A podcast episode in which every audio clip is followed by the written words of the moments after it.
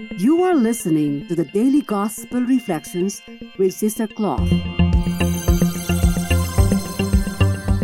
This podcast is brought to you by the Paulines Multimedia.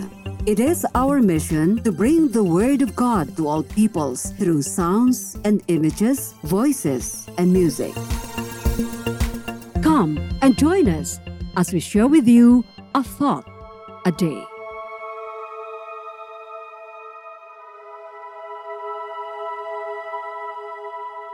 Our reading for today is lifted from the Gospel account of St. Matthew, chapter 17, verses 22 to 27.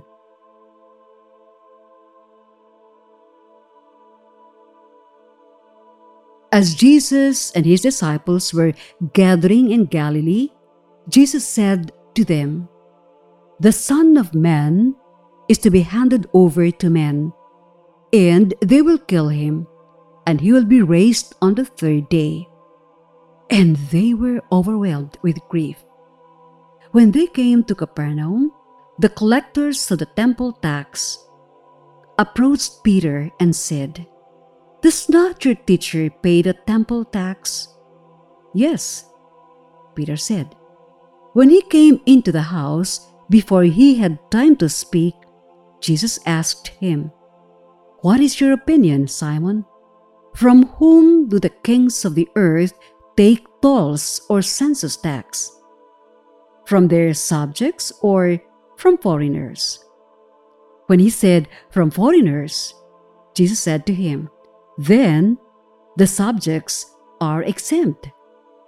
But that we may not offend them, Go to the sea, drop in a hook, and take the first fish that comes up. Open its mouth, and you will find a coin worth twice the temple tax.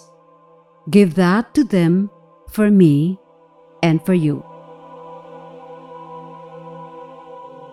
Welcome back, and may God bless our day.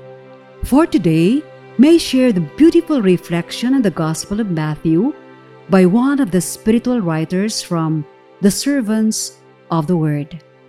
The writer begins by posing, Who likes to pay taxes, especially when you think they are unreasonable or unjust? In today's reading, the tax collectors confronted Jesus and his disciples on the issue of tax evasion. The temple tax collectors approached Peter and asked, does your teacher not pay the temple tax? He said, Yes, he does. When Peter returned home, Jesus spoke to his disciples, saying, We must pay so as not to cause bad example. We must go beyond our duty to show others what they should do. The scriptural expression to give no offense doesn't refer to insult or annoyance. Rather, it means to put no stumbling block in the way of another that would cause them to trip or fall. Jesus would not allow himself anything which might be a bad example to someone else. We can also ask ourselves do we evade unpleasant responsibilities or obligations?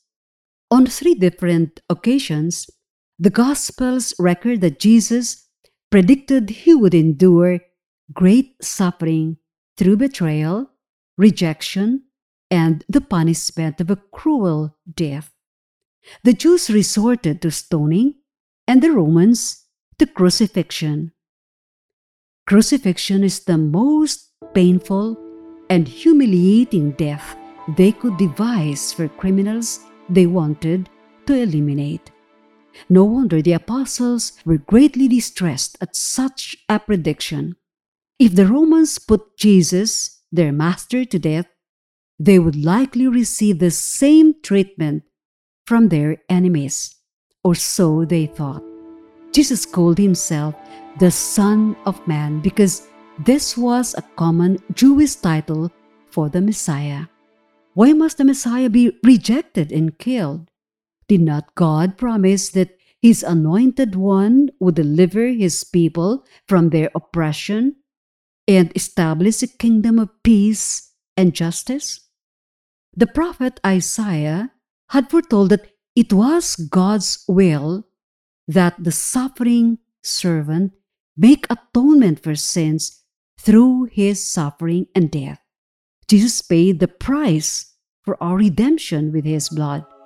The ransom Jesus paid sets us free from the worst tyranny possible the tyranny of sin and the fear of death. The victory of Jesus did not end with death, but triumphed over the tomb. Jesus defeated the powers of death through his resurrection. Do we want the greatest freedom possible? The freedom to live as God truly meant us to live as his sons and daughters? Lord Jesus, your death brought life and freedom. May I always walk in that freedom and be guided by your love and truth, that I may be generous towards all and give each their due.